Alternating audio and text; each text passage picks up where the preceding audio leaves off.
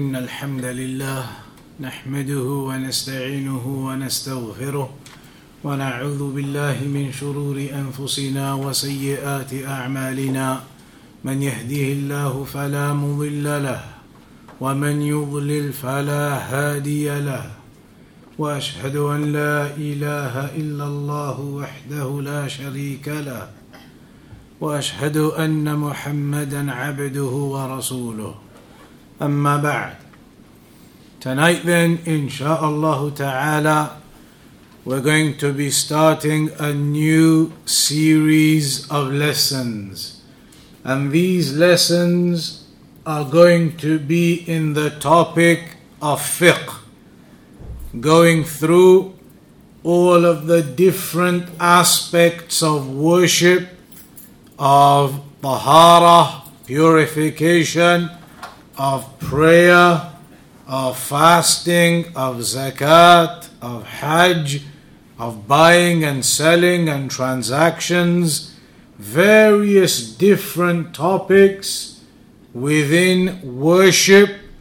We're going to be studying the fiqh of all of those different chapters.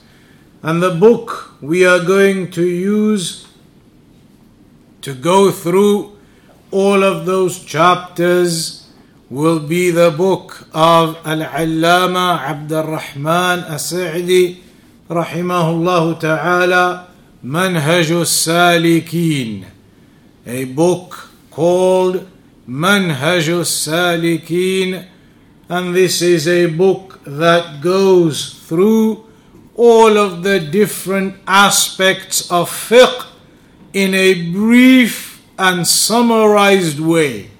And that's why the scholars they advise this book as a beginner's book in fiqh, as one of the easy starting books to learn the different rulings on fiqh. So the author, as we mentioned, is Abu Abdullah Abdul Rahman ibn Nasir ibn Abdullah As-Sa'di rahimahullah ta'ala. He is one of the scholars who passed away now, passed away some years ago in the last century, very recently and he was one of the famous and well known scholars in Saudi Arabia, and many of the scholars who are alive now or recently alive, they studied with Al-Sheikh Abdul Rahman As-Sa'di, rahimahullah ta'ala, and he has various other books as well. One of the famous ones is the book in Tafsir, there is a brief and summarized book in tafsir written by Sheikh Abdul Rahman Sa'di rahimahullah ta'ala and that is also a book that the scholars advise with in terms of understanding basic tafsir of the Quran because it is simplified and easy on all of the chapters and ayat.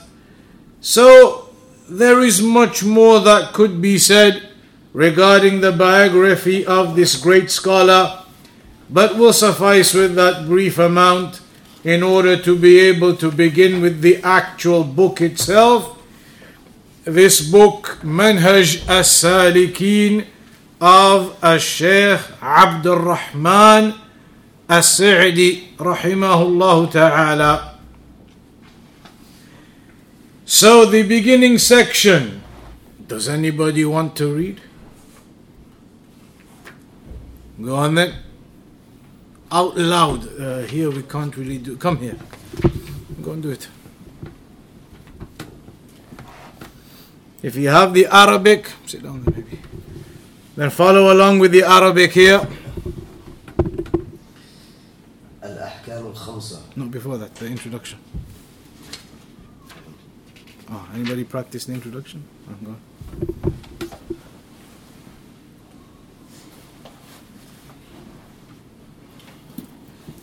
بسم الله الرحمن الرحيم الحمد لله نحمده ونستعينه ونستغفره ونتوب إليه ونعوذ بالله من شرور أنفسنا ومن سيئات أعمالنا من يهده الله فلا مضل له ومن يضلل فلا هادي له وأشهد أن لا إله إلا الله وأشهد أن محمدا عبده ورسوله صلى الله عليه وعلى آله وسلم أما بعد فهذا كتاب مختصر في الفقه.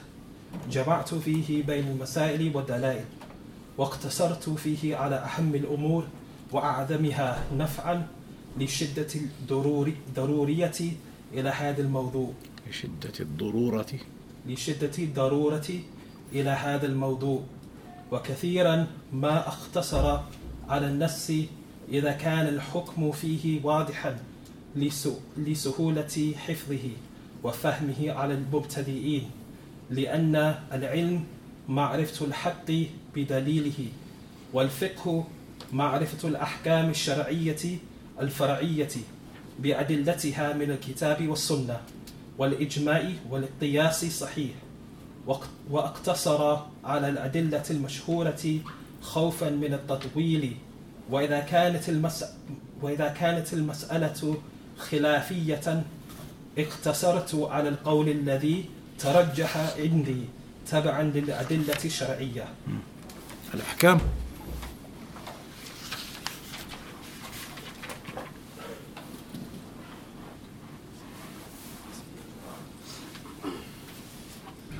الأحكام الخمسة. الواجب وهو ما أثيب فاعله وعوقب تاركه والحرام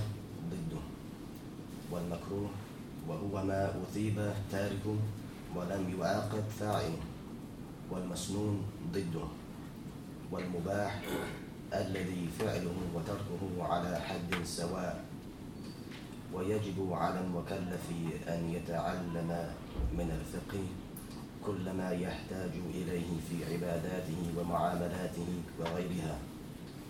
قال النبي صلى الله عليه وسلم من يرد الله به خيرا يفقهه في الدين متفق عليه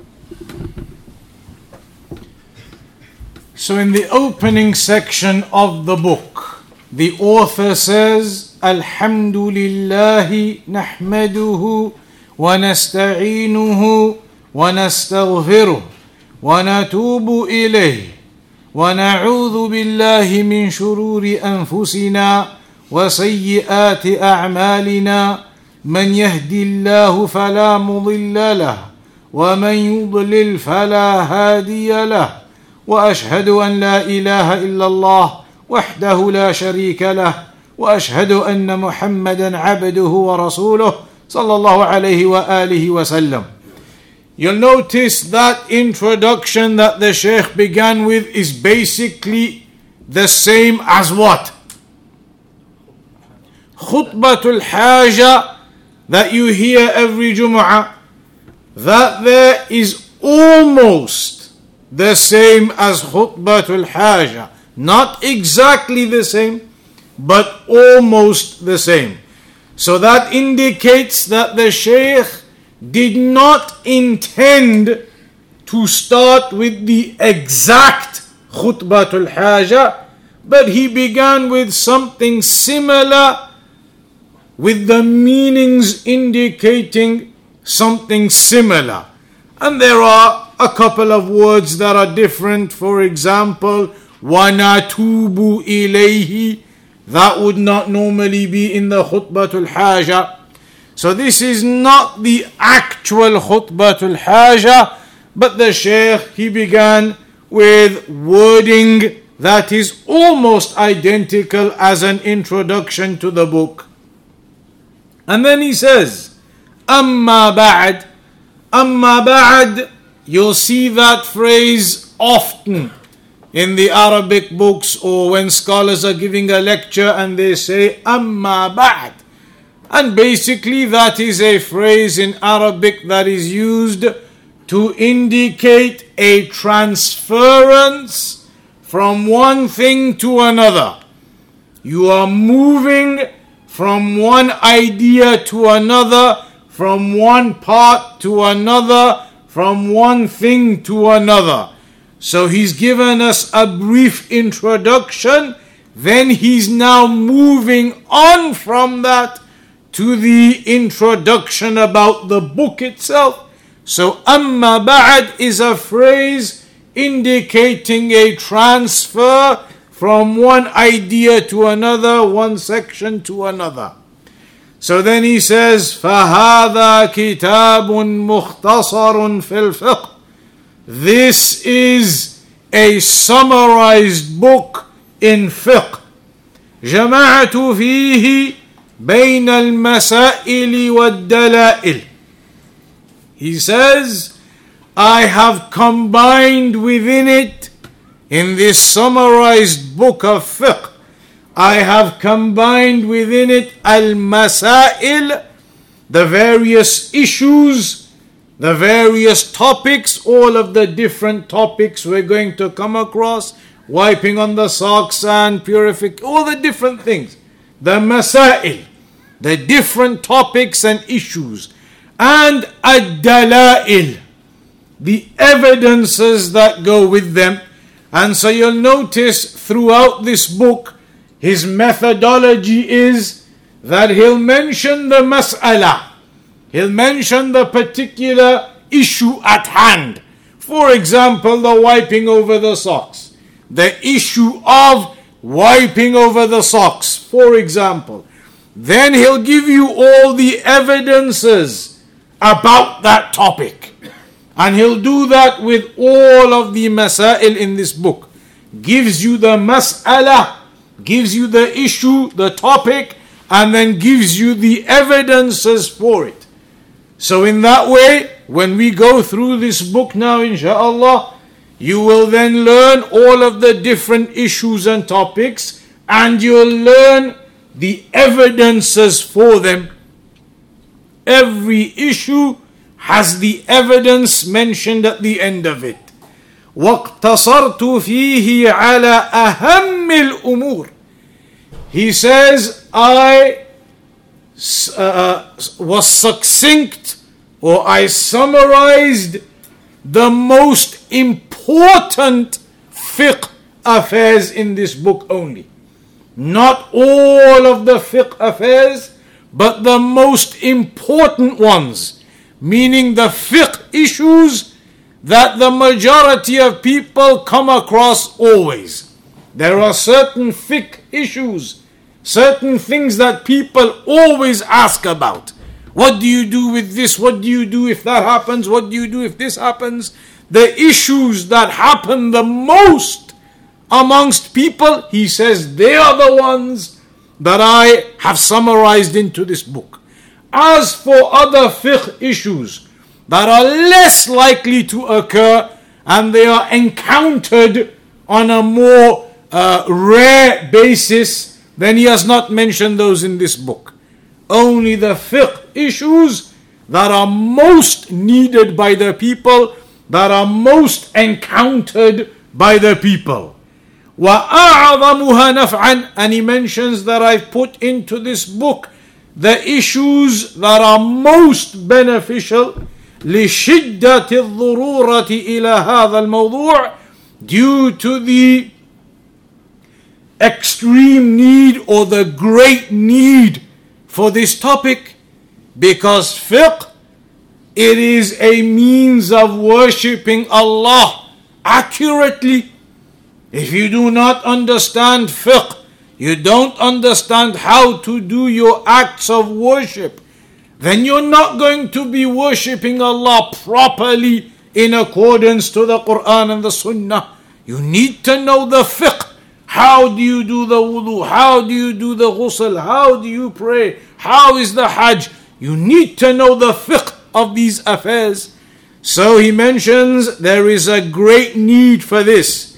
وكثيرا ما أقتصر كثيرا ما أقتصر على النص إذا كان الحكم فيه واضحا He says often I will suffice with just the text if a particular issue is clear.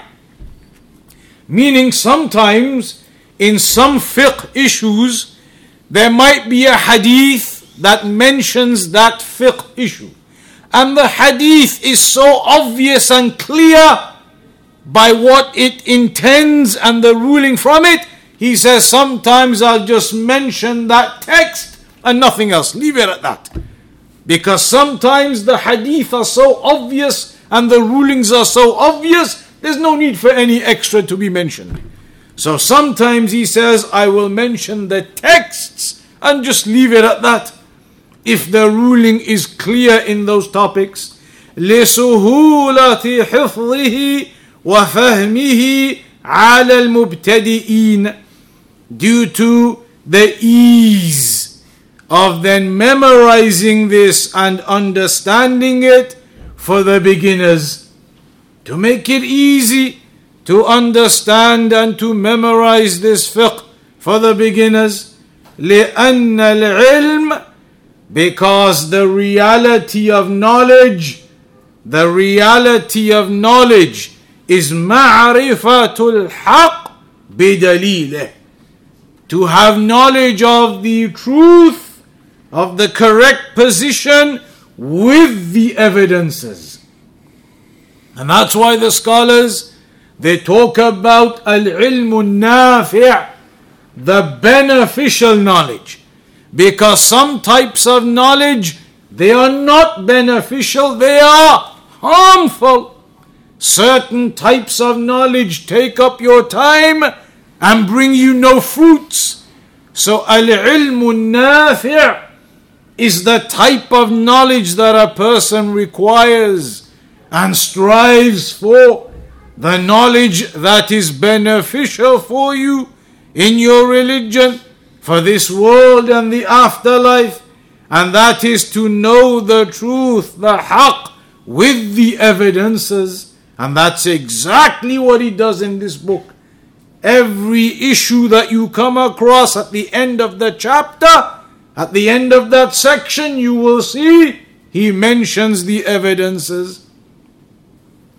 So then he says, Wal fiqh, and the meaning of al fiqh, معرفة الأحكام الشرعية الفرعيه بادلتها من الكتاب والسنة والاجماع والقياس الصحيح This is basically a definition of fiqh. This is a definition of fiqh. That it is to know the Islamic subsidiary rulings, to know the Islamic subsidiary rulings with their evidences. And what they mean by subsidiary rulings, al far'iyya, what would be the opposite of that, al asliyya? If this fiqh, learning about purification and zakat and hajj and these affairs of worship, these are considered matters that are ahkam shari'iyya far'iyya. Then what is the asl? Aqidah. They consider the asliya aqidah. And far'iyya, these affairs of fiqh. When they talk about it in this context, that's what they mean. Al-ahkam al-shar'iyya al-far'iyya meaning not aqidah. Aqidah is another affair. That is another subject matter. Here, the subject matter is not aqidah, it is fiqh, as we call it, regarding your worship and the different topics in the worship and how you do that worship. And you have to know the rulings of this fiqh with the evidences, with the evidences and where do those evidences come from? He mentions four sources the Quran, the Sunnah, the consensus, and Al Qiyas. What do they call it? No, in English, what do you call al qiyas? Huh? Analogy, Analogy, but there's another word. Something more detailed than that. Deduction, analogy, al qiyas. We'll, we'll get to al qiyas briefly as well. It is when you make a comparison. For example, give an example, it'll explain what qiyas is. In the Quran, does it mention anything about cocaine? No. Is there any ayah that mentions cocaine? So, how do we know it's haram? How do we know it's haram? Qiyas, because in the Quran it tells you about alcohol and intoxicants that take away your mind and take away your senses. What does cocaine do? Takes away your mind, takes away your senses, intoxicates you. Therefore, we can say cocaine and these types of affairs are haram qiyasan as a qiyas, as an analogy or a deduction made upon the fact, a determination made upon the fact that alcohol and other intoxicants are haram in the Quran. So that's a qiyas, where you've got the ruling for something, the ruling is there for a particular affair. Then you have another affair where that ruling is not mentioned by name in the Quran but this affair is comparable to this one. Therefore, you can make a deduction and an analogy and place the ruling of the one which is in the Quran also upon this other one which has come up. Qiyas. So he mentions these four sources of knowledge the Quran, the Sunnah, consensus, and this analogy and deduction, qiyas. From those four, the reality is that they go back to two. And they are obviously the first two because consensus and qiyas are only built upon and derived from the Quran and the Sunnah. So the reality is the sources are two the Quran and the Sunnah, the revelation then from those two, you have the extra two of consensus and qiyas. Consensus and qiyas are built upon what is deducted in the Quran and the Sunnah. It is not like you make a, a consensus or a qiyas upon something which has no basis in the Quran and the Sunnah. They return back to them. So the Quran and the Sunnah are the two sources and then consensus, ijma' and the analogy and deduction, the qiyas, they are two from those original two, making the four altogether. In some explanations of the scholars, when they talk about the definition of fiqh, you will hear the term al fiqh al akbar and al fiqh al asghar. When they talk about it in that sense, then often within the context of that they mean by al fiqh al akbar they mean aqidah and then al fiqh al asghar they mean by this fiqh that we are going to be studying now under those same chapters uh, in in usul al fiqh they will talk about the faqih and the mujtahid meaning the different levels of the people when it comes to these four sources. The different levels of the people when it comes to these four sources of knowledge. There are some people who will understand the fiqh rulings by deriving them and deducting them and understanding them making the istimbat from these sources. They are the mujtahid, they are the high levels of the fuqaha. The ones who are able to look at the evidences and derive the rulings from them. That's at the higher levels of the fuqaha. Then you have the normal levels of somebody with some knowledge. They are not going to be deriving rulings they are going to be understanding and memorizing the rulings from those sources that others have already derived.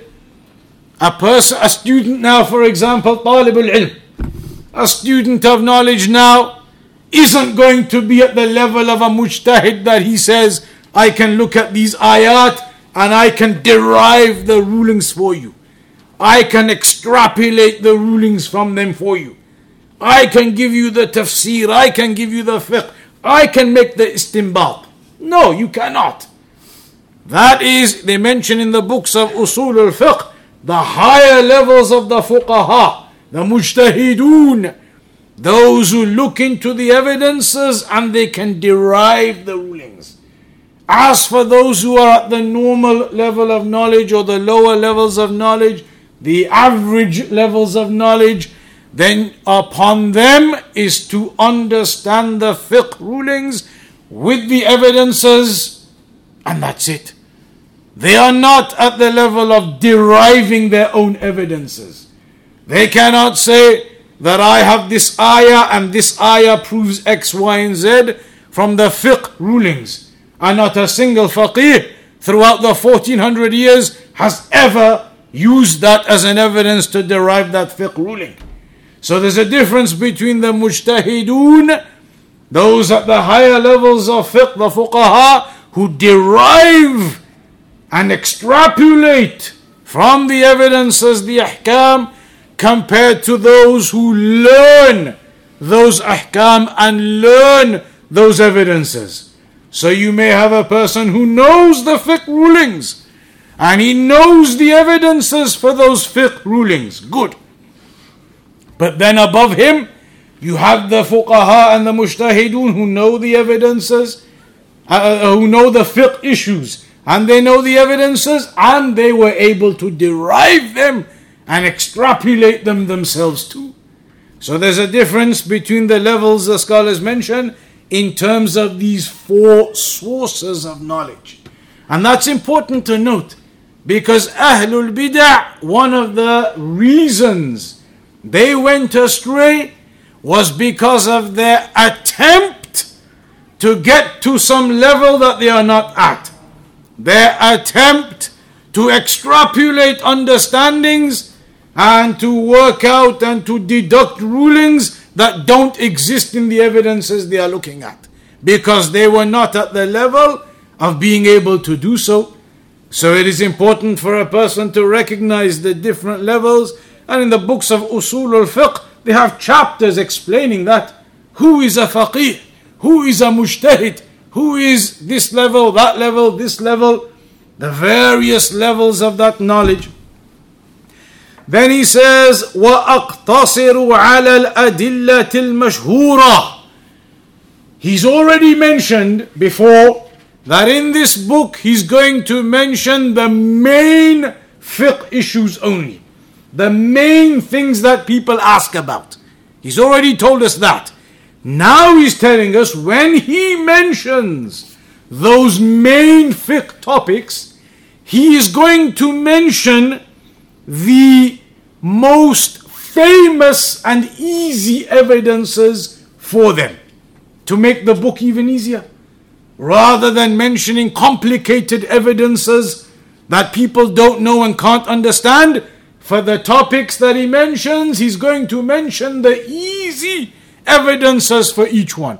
So that you can learn fiqh and you can learn the easy evidences for each one. An easy ayah, an easy hadith, where the ruling can be taken from. Simple evidences for the matters and the issues that will be mentioned.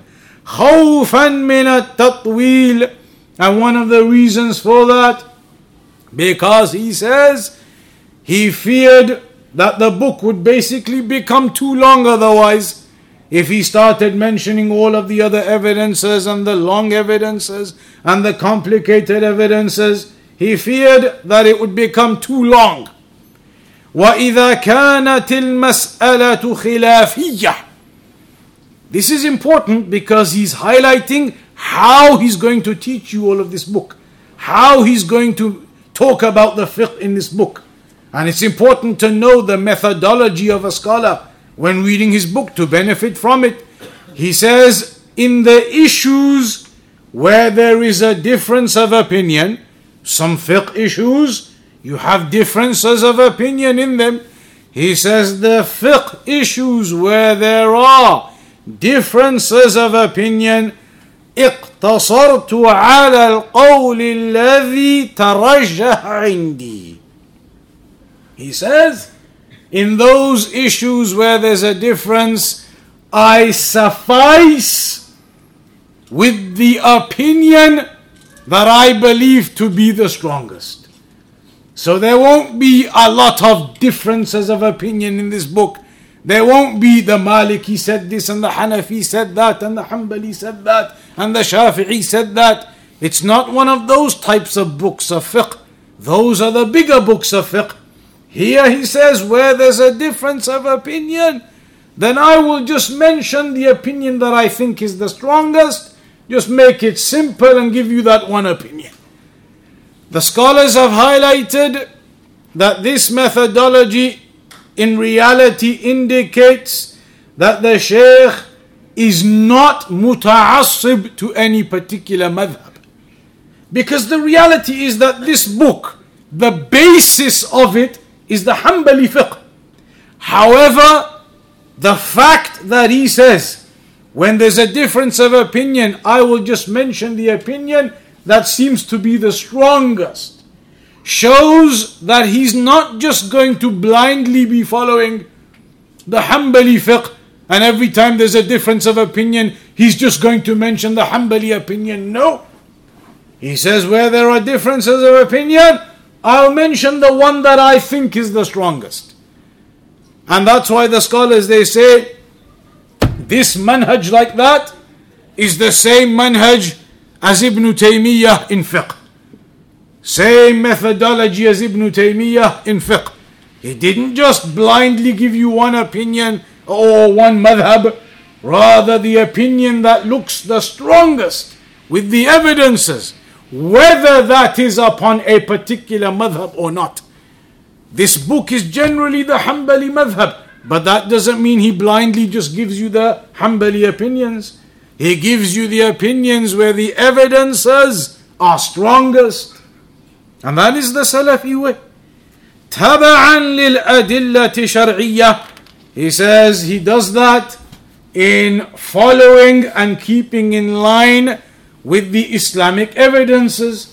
If the evidence indicates that such and such an opinion is the strongest, then even if it goes against the Hanbali madhab or other madhabs, he will follow that opinion and mention that opinion. Then, one other introduction, which is Al Ahkam Khamsa. He says the rulings in Islam are five, meaning all of the different acts of worship, all of the different actions they come under five categories. Briefly, the first one is wajib, something obligatory. The second one, al haram, something impermissible. The third one, al makruh, something disliked. We'll get to the exact definitions in a moment. The fourth one he mentions al masnoon, al mandub, al mustahab, something liked and recommended. And the fifth one al mubah, something which is neither recommended nor disliked. It is something allowed. Do it if you want, don't do it. Allowed. So, five things. When it comes to worship, your worship will fall under one of these five categories Either, for example, the prayer. The prayer. The, uh, the five daily prayers. Do they come under the category of wajib, obligatory, or haram, or makruh, or mustahab, something recommended, or mubah? From those five, where does the prayer come? Wajib. Wajib. The prayer comes under the wajib. Drinking alcohol, where does it come in the five? haram. Uh, entering the mosque with your right foot first. Where does it come? Masnoon. Masnoon, mustahab, recommended. So you see, all of the worships we do, all of the actions we do, they will come under one of five rulings. One of the five rulings. Either this action is obligatory, or this action is just mustahab, or this action is actually haram, or this action is actually just makruh. Or this action is nothing, it's mubah. You can do it if you want, leave it if you want, it's up to you. All actions are gonna come under those five. So let's have a look at what these five are in a little bit more detail. The first one, al wajib. Al wajib ma uthi. Well, here it says in the book, ما أثيب فاعله وعوقب تاركه The wajib is an action that the person who does it is rewarded and the one who abandons it is punished. That's the basic definition. We'll get to more details yet. The basic definition he mentions in the book is that a wajib is an action that the person who does it is rewarded for it and the one who abandons it is punished. So, prayer, for example, did we say that's wajib? Wajib. The person who does it, is he rewarded? Absolutely. The person who abandons it, is he punished? That's the basic definition. However, you should highlight in that definition that it is the person ما أثيب فاعله امتثالا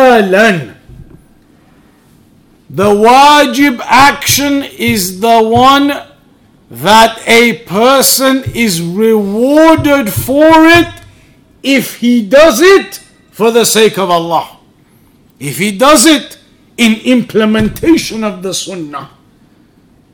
As for somebody doing a wajib action for some other reason, not for the sake of Allah, then does that count?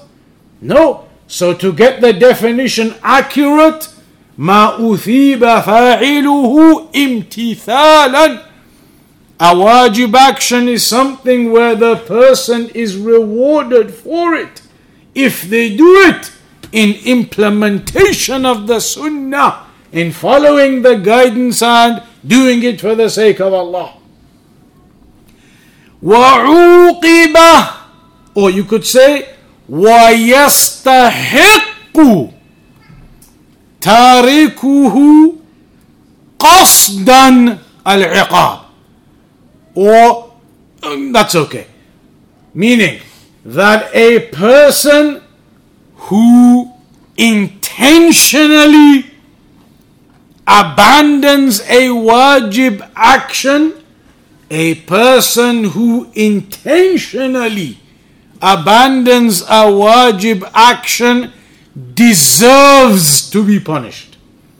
That's your full final definition of wajib a wajib action in Islam is an action whereby the person who does it in implementation of the sunnah for the sake of Allah is rewarded.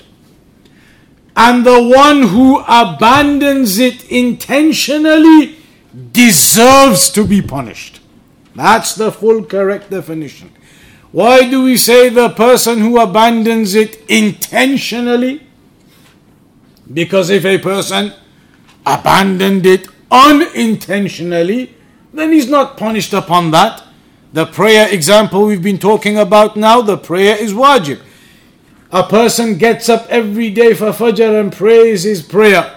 One day, sleep overcomes him, puts his alarm on everything as usual but one day it just happens, maybe he's not feeling too well or something, sleep overcomes him, and he gets up late.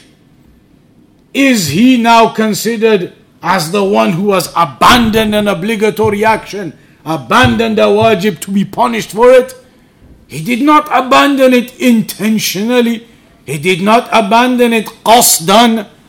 So in that case, it is forgiven and he makes up and prays that prayer when he wakes up.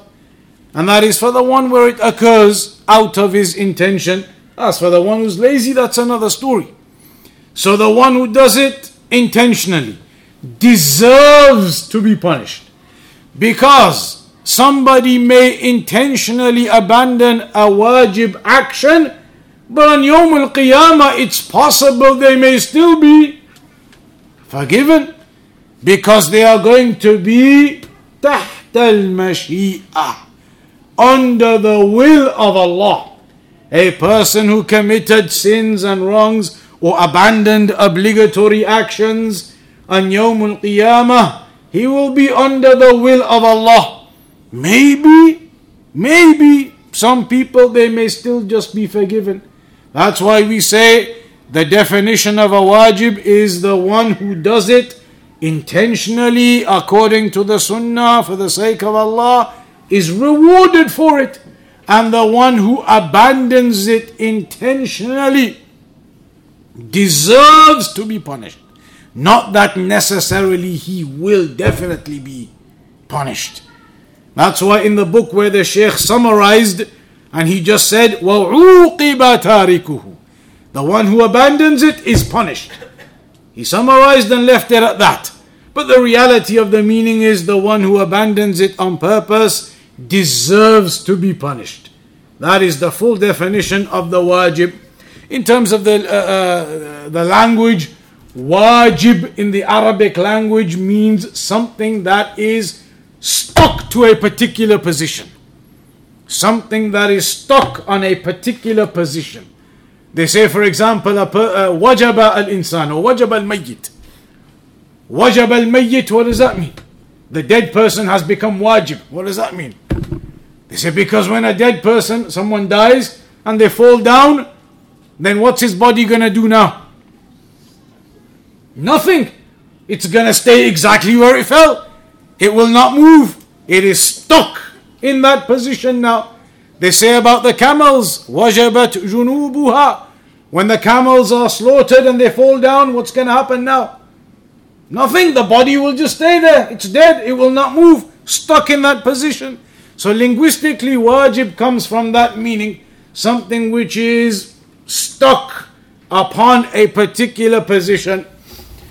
Uh, you can also say, in regards to the wajib, that it is ma amara bihi ash-shari' على وجه الإلزام the wajib is something that Allah has commanded us with upon necessity.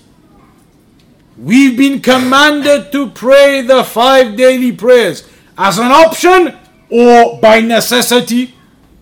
Necessity, you must pray the five daily prayers. So, a wajib, in other words, is an action that Allah has commanded us to do upon necessity, not upon choice or option. You must do these actions.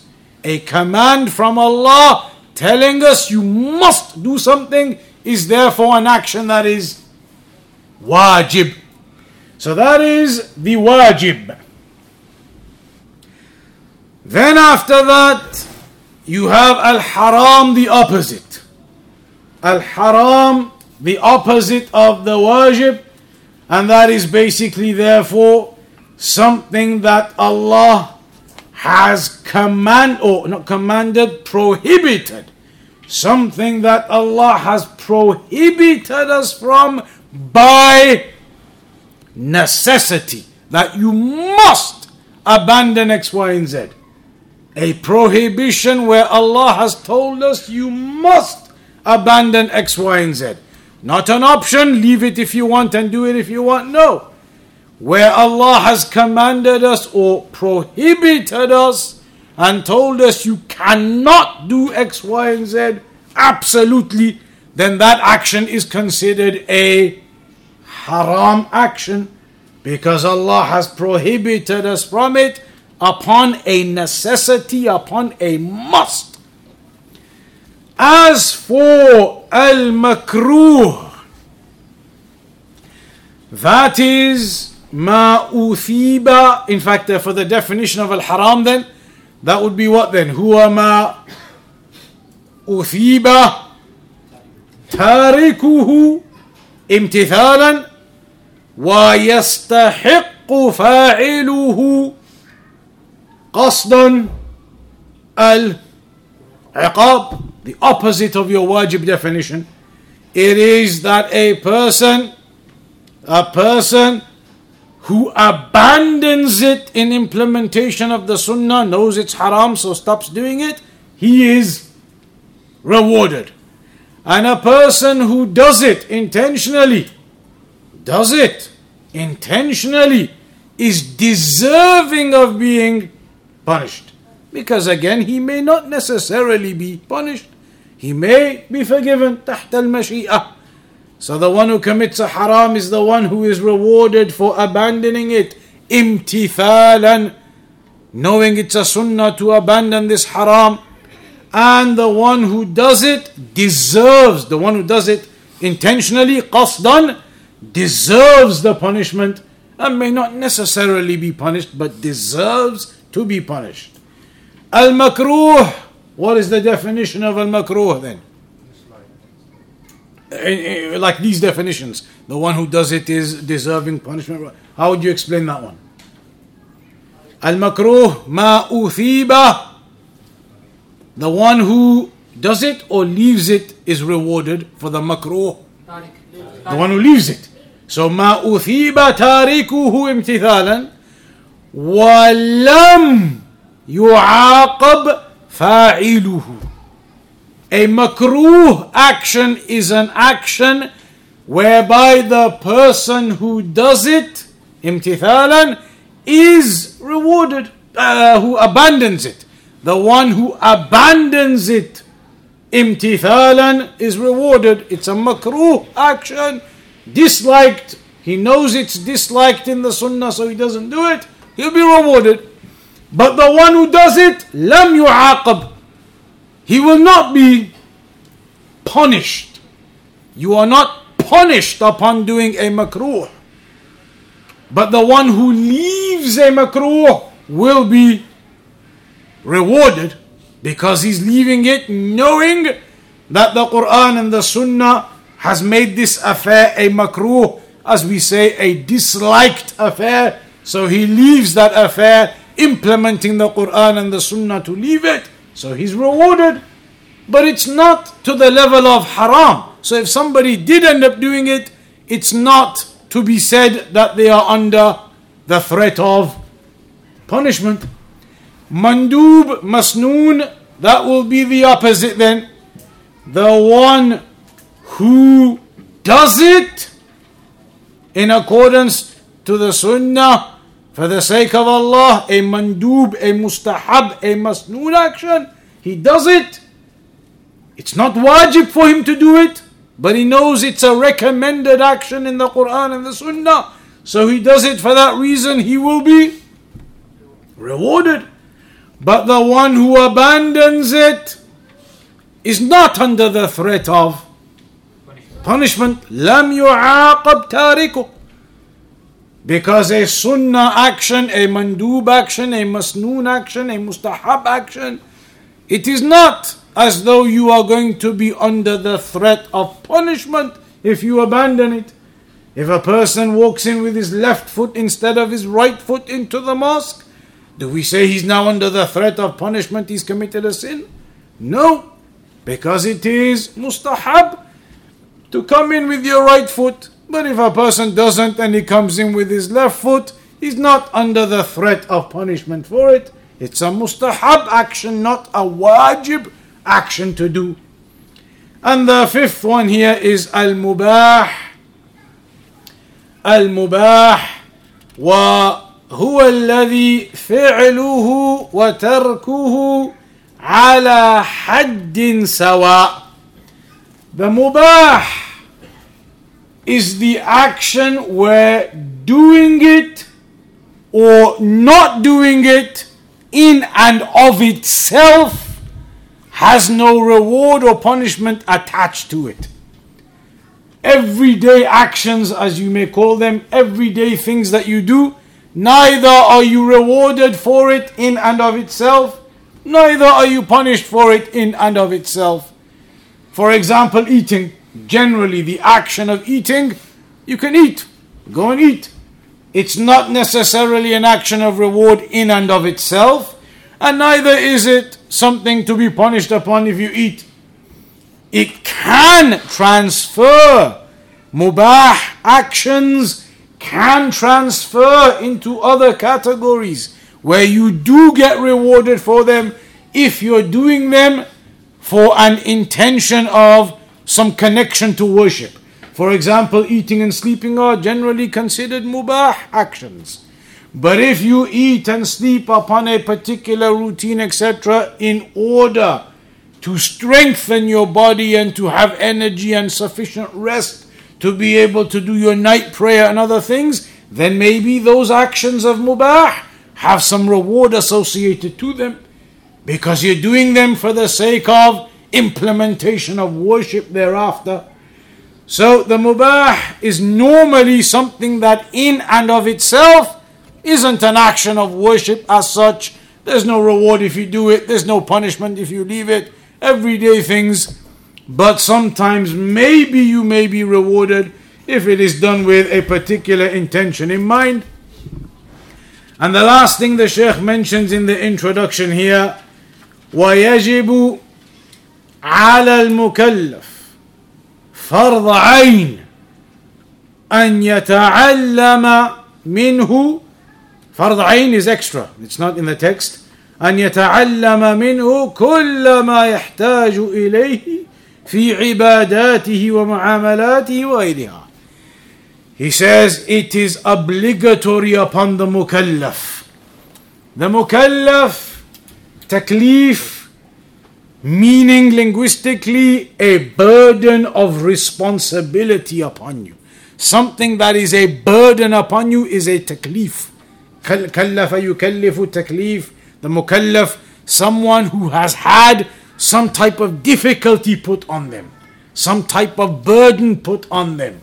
And what we mean here by the mukallaf Islamically is a person who has had the burden or the responsibility and the burden of implementing the rulings of Islam.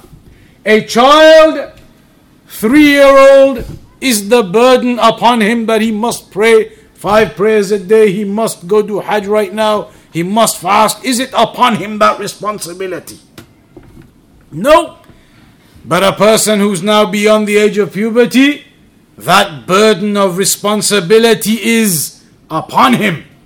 So kallafa yukallifu to put some burden upon a, a person, that is the mukallaf, the one who has the burden of responsibility placed upon their shoulders. So that is the one who reaches the age of puberty, and there are the other signs. So yajibu ala al-mukallaf, it is upon every person where the responsibility is upon them.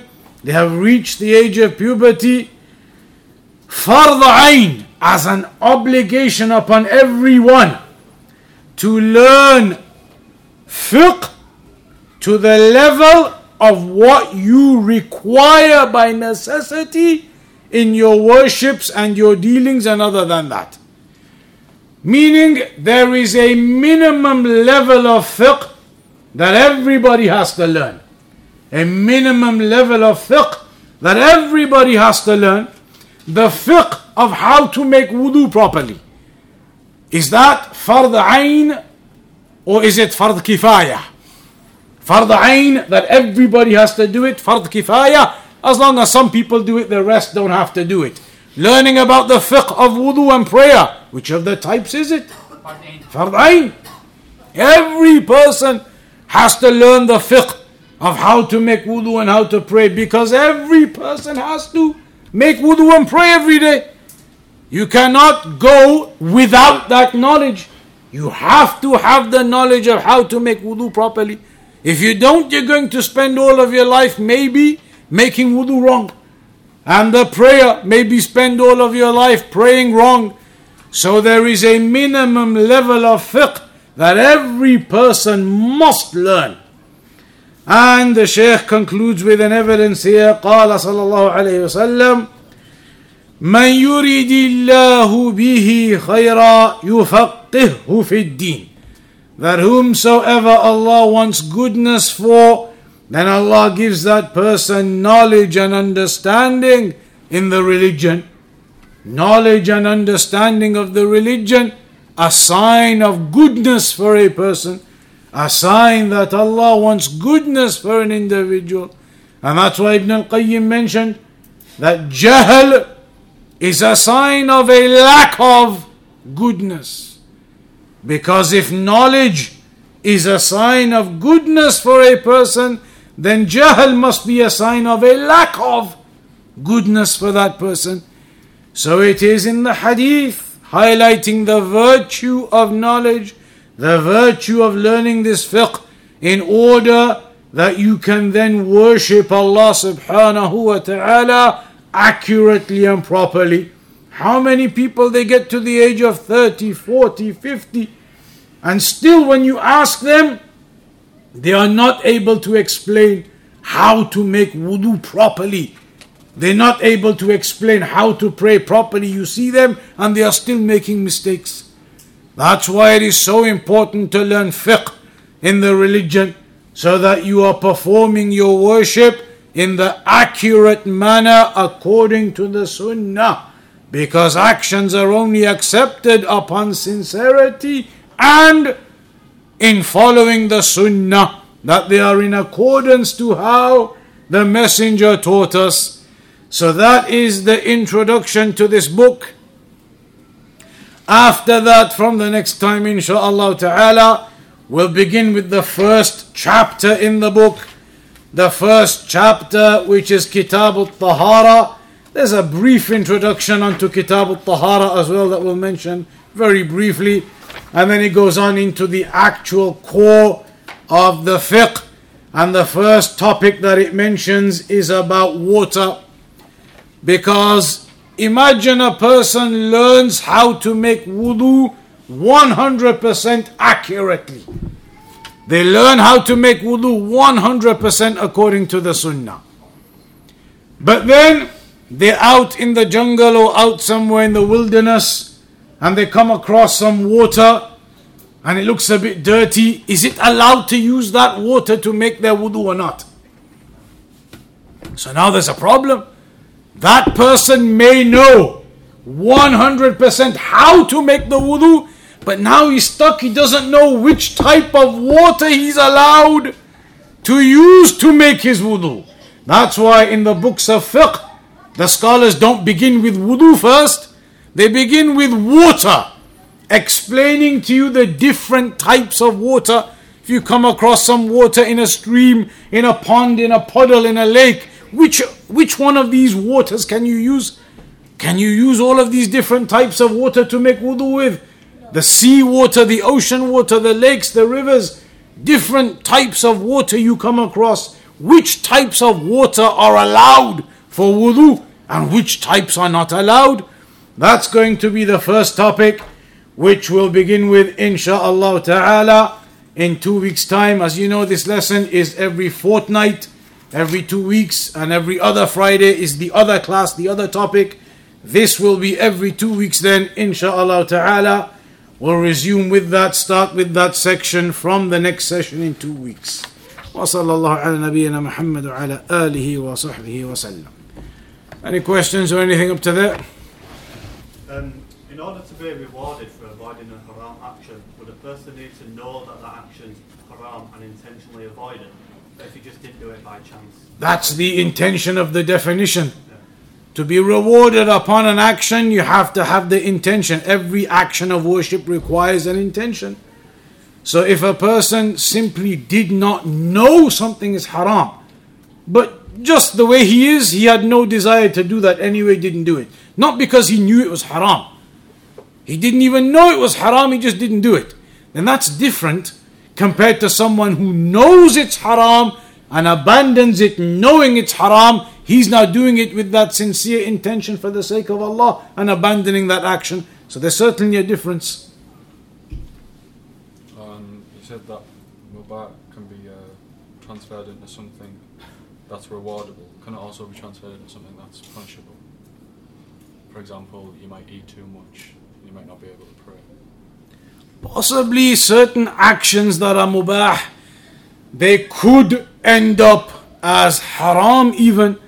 Certain actions that are mubah, the way that you do it and how you do it and what you perform with those certain actions, it could lead to something, lead on to or open up doors to something which is makruh or something that is impermissible. That's why they say a mubah is something that in and of itself isn't rewarded or punished. But when you take it out of in and of itself and you connect it to other things, then maybe it could be something rewarded and maybe it might end up something on the other side.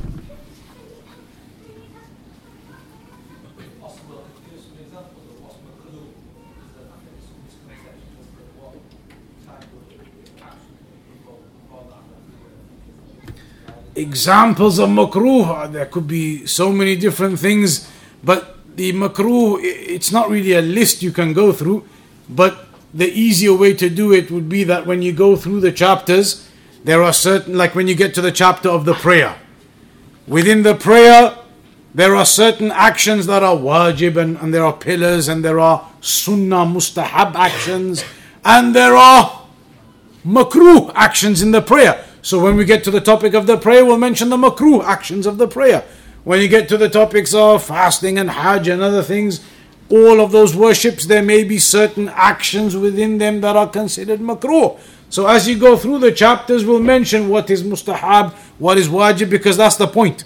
When he goes through the fiqh, he's going to be telling you which of these actions are wajib and what's mustahab and what's uh, mandub, uh, uh, makruh and uh, haram. When he goes through the fiqh, he's going to be breaking down the rulings of everything. So as you go through, you will come across certain aspects of worship where the ruling he mentions upon it is makruh. So that's the way we have to do it. Otherwise, just sitting here giving a list wouldn't really work. But we'll do that as we go through the book, inshallah. In uh,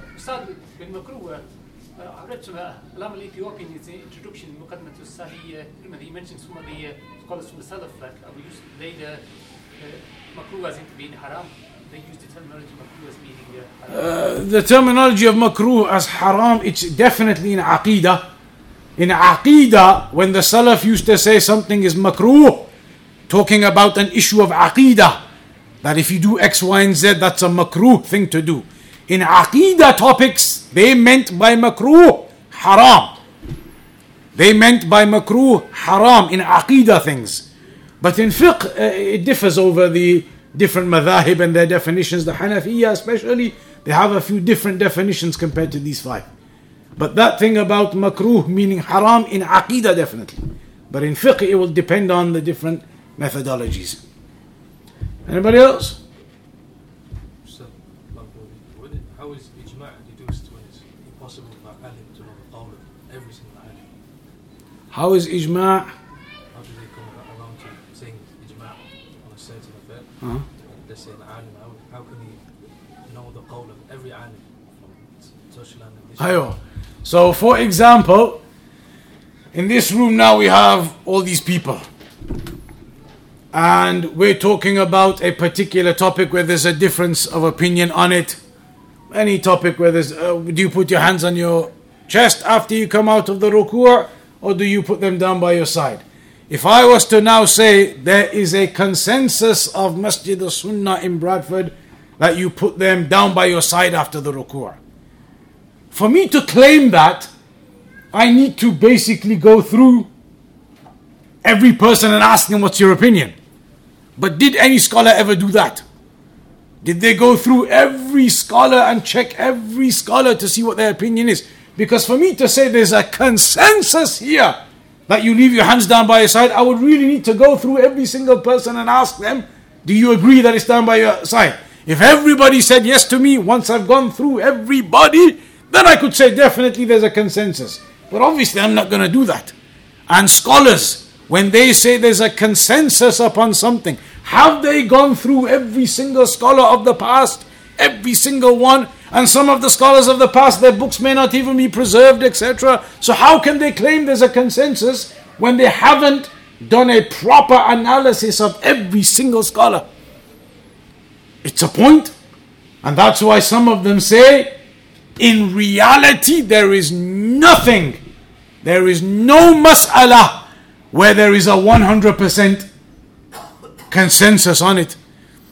Because of this, they say, some of them, it is impossible to claim consensus on any given mas'ala. Because how are you going to make the analysis?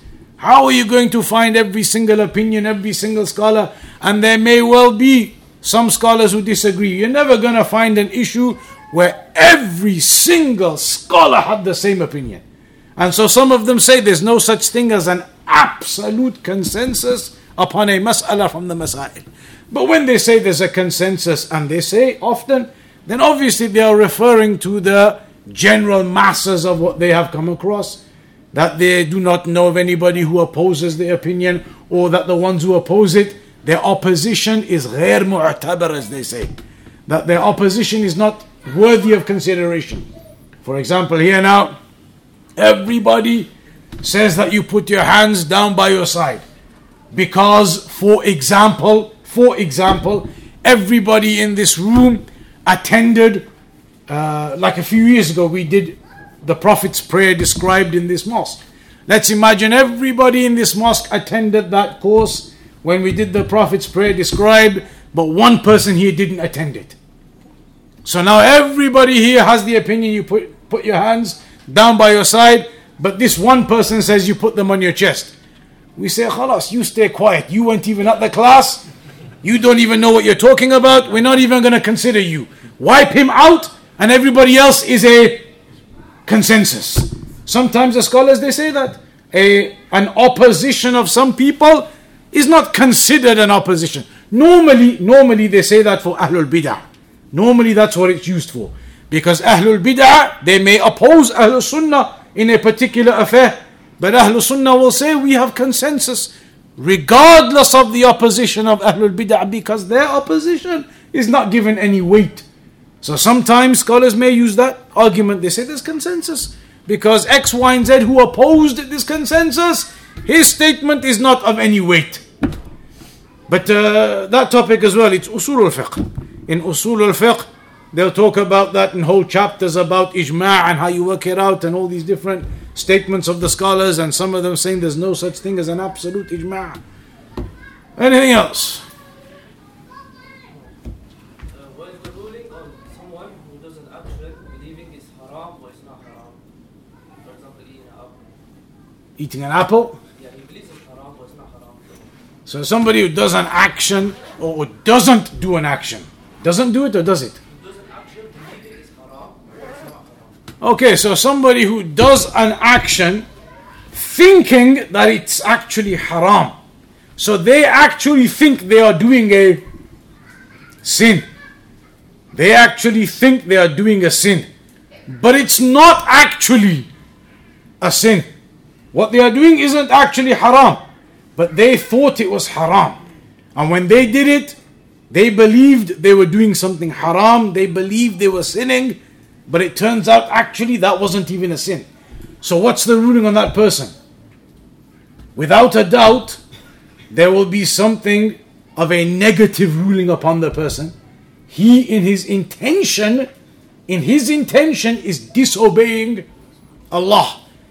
He is performing an action which, regardless of the action, eating an apple or whatever, regardless of it, he is doing an action whereby he believes right now he is sinning against Allah. So that is certainly something negative upon that person. Whether you can write it down, whether the angels write it as a sin upon him and those affairs, you can look into the fatwa and details. We'll have to research into that. But as for the person, no doubt that is a negative mark upon that person. He believes he's sinning against Allah. And if he believes he's sinning against Allah, even though it turns out he wasn't, then that belief and that action will certainly end up leading to other actions where he continues sinning against Allah, and they are haram actions. So, no doubt it's something negative upon that person to have fallen into this situation, and he should, in general terms, repent from intending to disobey Allah and to ensure that he sticks to the commandments. Anybody else? In that case, we'll conclude upon that then. So, like we said, in two weeks' time, we'll start with the first chapter, which talks about the type of water you can use for wudu, and then the actual uh, wudu and purification from that. Insha'Allah ta'ala. صلى الله على نبينا محمد وعلى آله وصحبه وسلم